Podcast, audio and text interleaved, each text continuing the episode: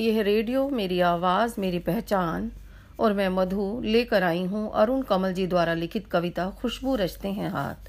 कई गलियों के बीच, कई नालों के पार, कूड़े करकट के ढेरों के बाद बदबू से फटते जाते इस टोले के अंदर खुशबू रचते हैं हाथ, खुशबू रचते हैं हाथ। कवि के अनुसार सुगंधित वस्तुओं का निर्माण करने वालों का जीवन बहुत निम्न स्तर का होता है। इसी के विषय में बताते हुए कवि कहते हैं कि जो हाथ खुशबू फैलाने वाली अगरबत्तियों का निर्माण करते हैं। वे स्वयं बदबूदार बस्तियों में रहते हैं। वे लोग कई बस्तियों के बीच में रहते हैं। कई नालों को पार करने के बाद कूड़े, करकट और गंदगी के ढेरों के आसपास उन्हें रहना पड़ता है। ये स्वयं बदबूदार वातावरण में रहकर अपने हाथों से दूसरों के लिए सुगंधित अगरबत्तियाँ बनाते हैं। दूसरे के जीवन को सुख सुविधाओं से भर देते हैं।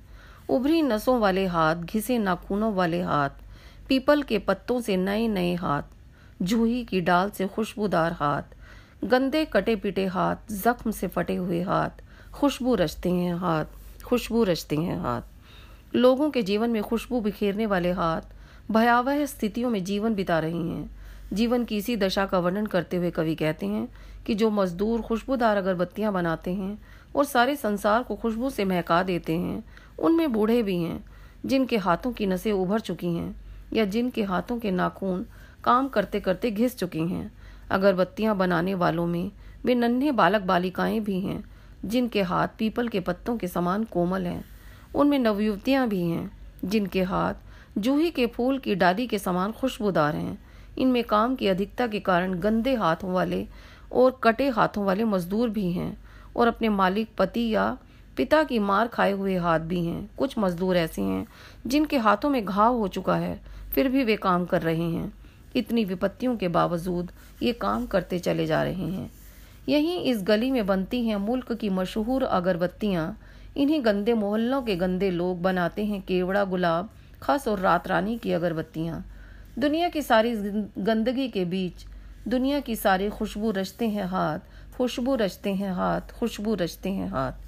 कवि कहता है कि इस देश की प्रसिद्ध अगरबत्तियाँ इस गंदी तंग बदबूदार गली में ही बनती हैं।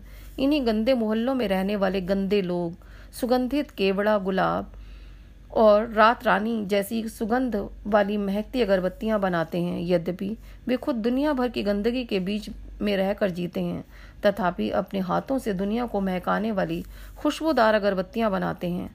इस प्रकार वे स्वयं गंदे रहकर भी खुशबू बांटते हैं। यही श्रमिक खुशबू पैदा करते हैं। खुशबूदार अगरबत्तियाँ बनाते हैं और सुगंध बिखेरते हैं।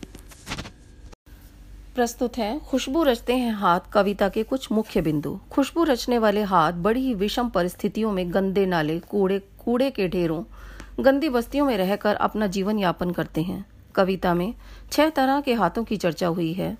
उभरी नसों वाले हाथ, घिसे नाखूनों वाले हाथ, पीपल के पत्ते से नए नए हाथ जूही की डाल से खुशबूदार हाथ, गंदे कटे बिटे हाथ, जख्म से पटे हुए हाथ।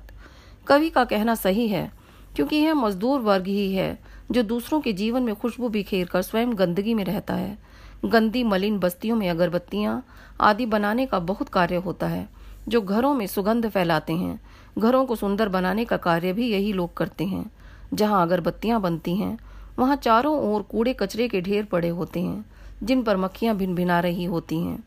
वहाँ घरों से निकलने वाली, वाले गंदे पानी की गंदी नालियाँ बहती हैं। चारों ओर दुर्गंधमय वातावरण होता है।